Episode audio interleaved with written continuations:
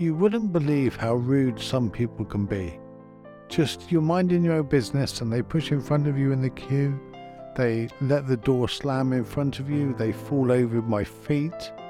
Ah, really annoying, frustrating. How to deal with these rude and ungrateful, aggressive, arrogant people? Meddling people in our lives? How do we deal with these? That's today's show. Welcome to Stillness in the Storms, a podcast dedicated to finding peace and calm in the midst of life's challenges. Whether you're dealing with personal struggles, global crisis, or simply the daily stress of modern life, this podcast is here to help you find a sense of balance and well being.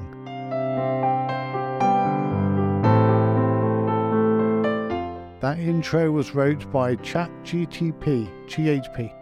OpenAI or just AI, I don't know what it's called. But yeah, I thought it did pretty good. I typed it in and said, Explain Stillness in the Storms podcast. And that's what it wrote. Welcome to Stillness in the Storms, a podcast dedicated to finding peace and calm in the midst of life's challenges.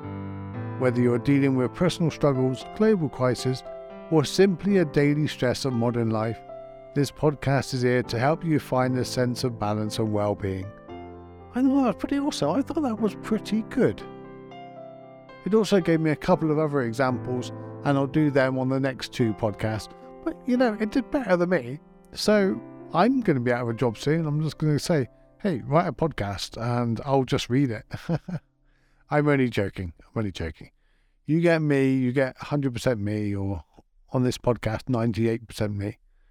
Um, but yeah, I want to talk about rude, arrogant, just ungrateful, meddling people. But just before that, I want to say thank you to Jennifer, Laura, and Audra. Thank you so much for donating, and it makes all the difference. And I've made it really easy now for people to go and download the five simple practices for inner peace. It's a book I wrote not that long ago, and it just gives you a little more inner peace in life. Really simple things you can do, even if you cannot meditate. And also, there's a donate button as well which helps me with the hosting of this podcast and helps me with the editing.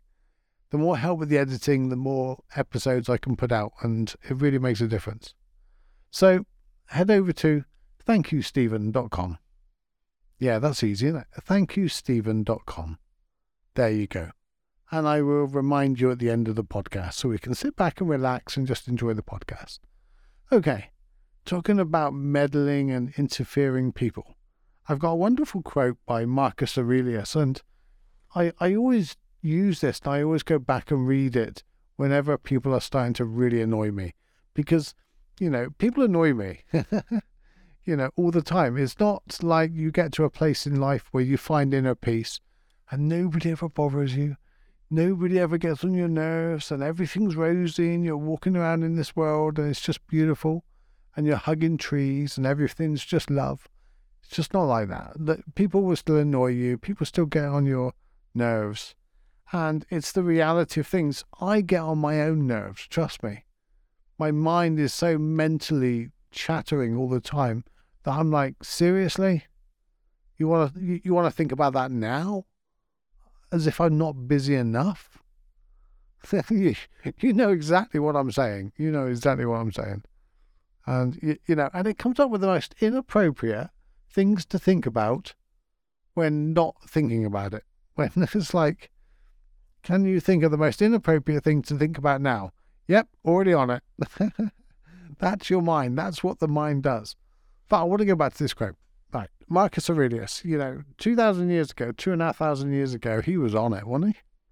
So when you wake up in the morning, tell yourself, the people I deal with today will be meddling, ungrateful, arrogant, dishonest, jealous, and surly. They will be like this because they can't tell good from evil.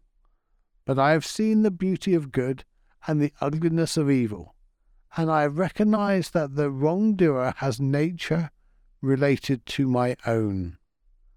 Not of the same blood and birth, but the same mind, and possessing a share of the divine. And so none of them can hurt me. No one can implicate me in ugliness. nor can I feel angry at my relative or hate him. We were born to work together like feet, hands, and eyes, like the two rows of teeth, upper and lower. To obstruct each other is unnatural. To feel anger at someone, to turn your back on him, these are unnatural. Marcus Aurelius.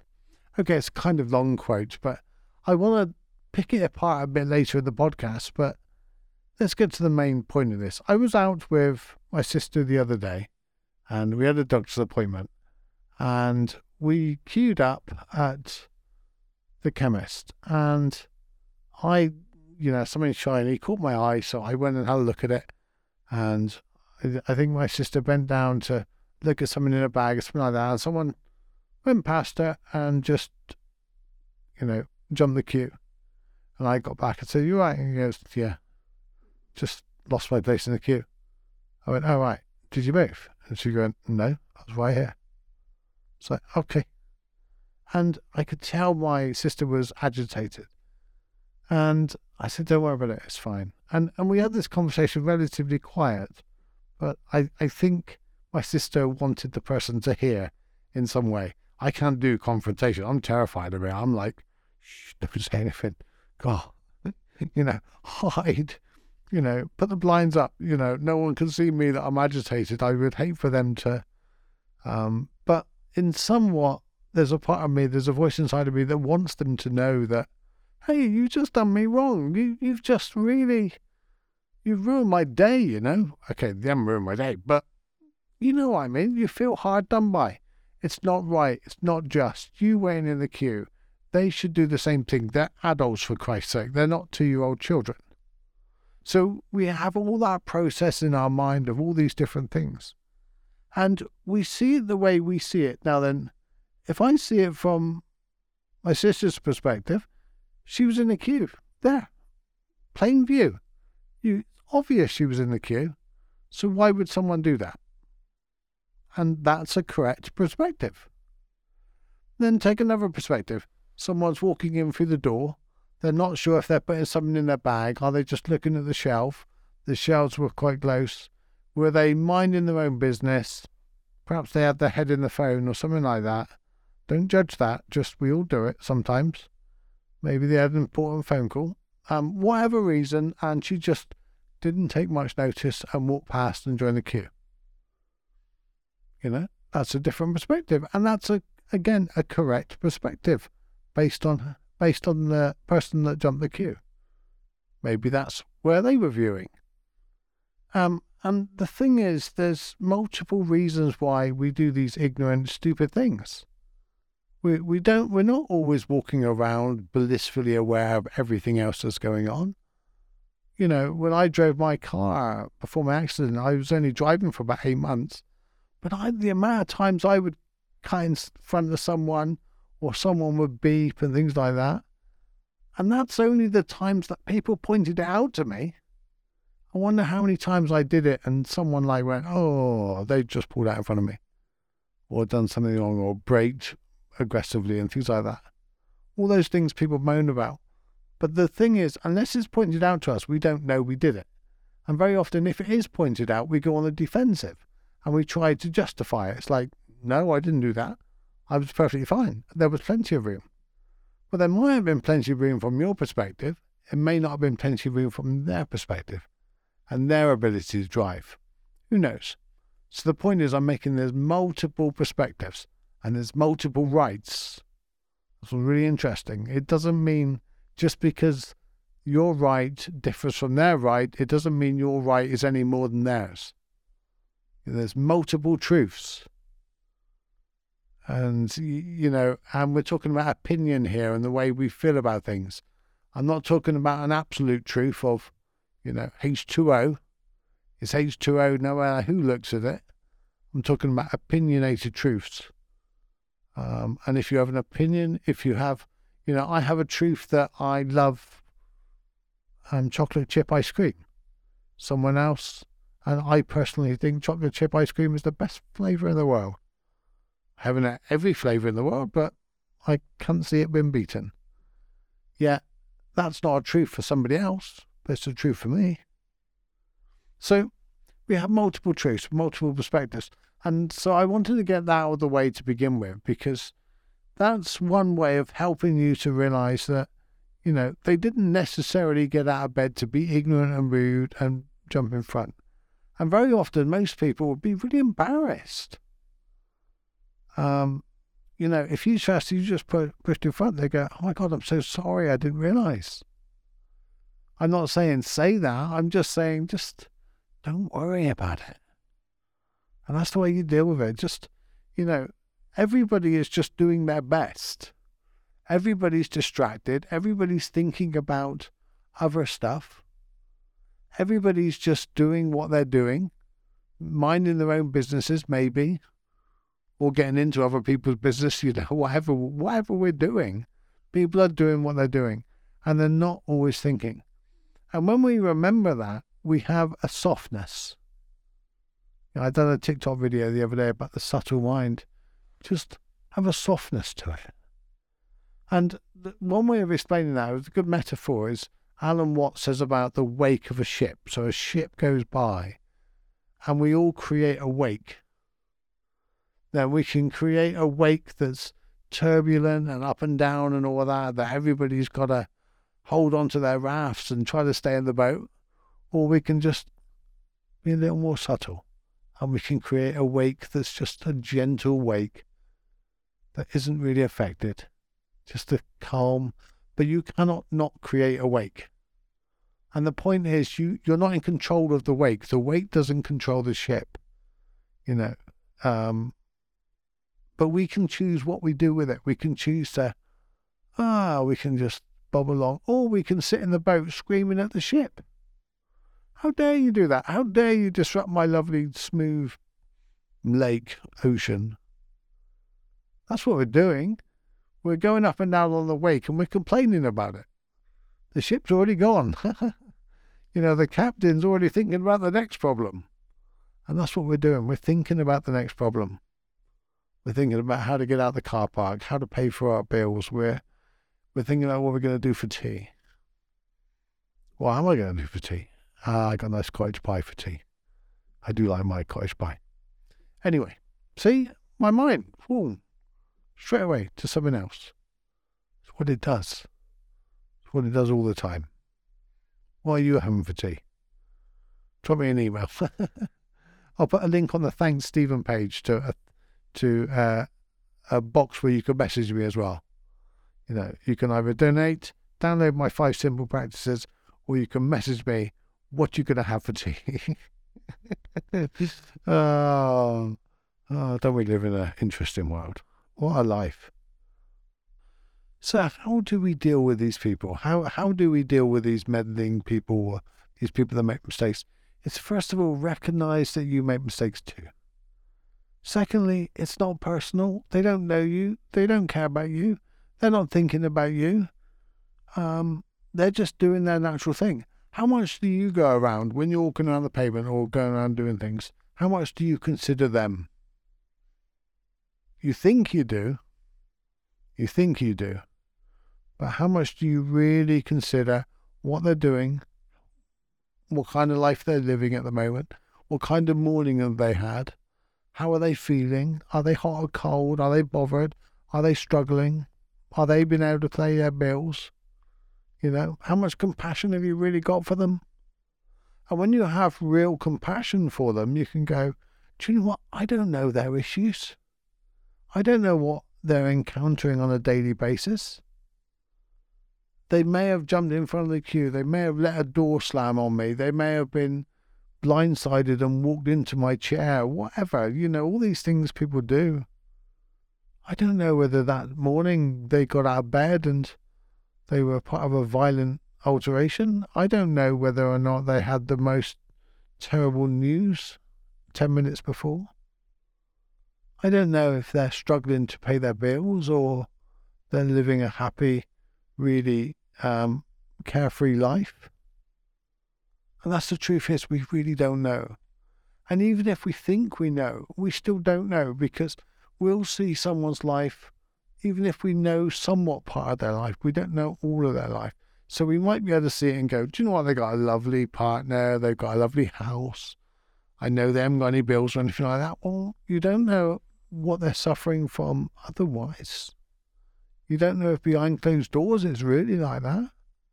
And what one person's dealing with is not what another person deals with on different levels.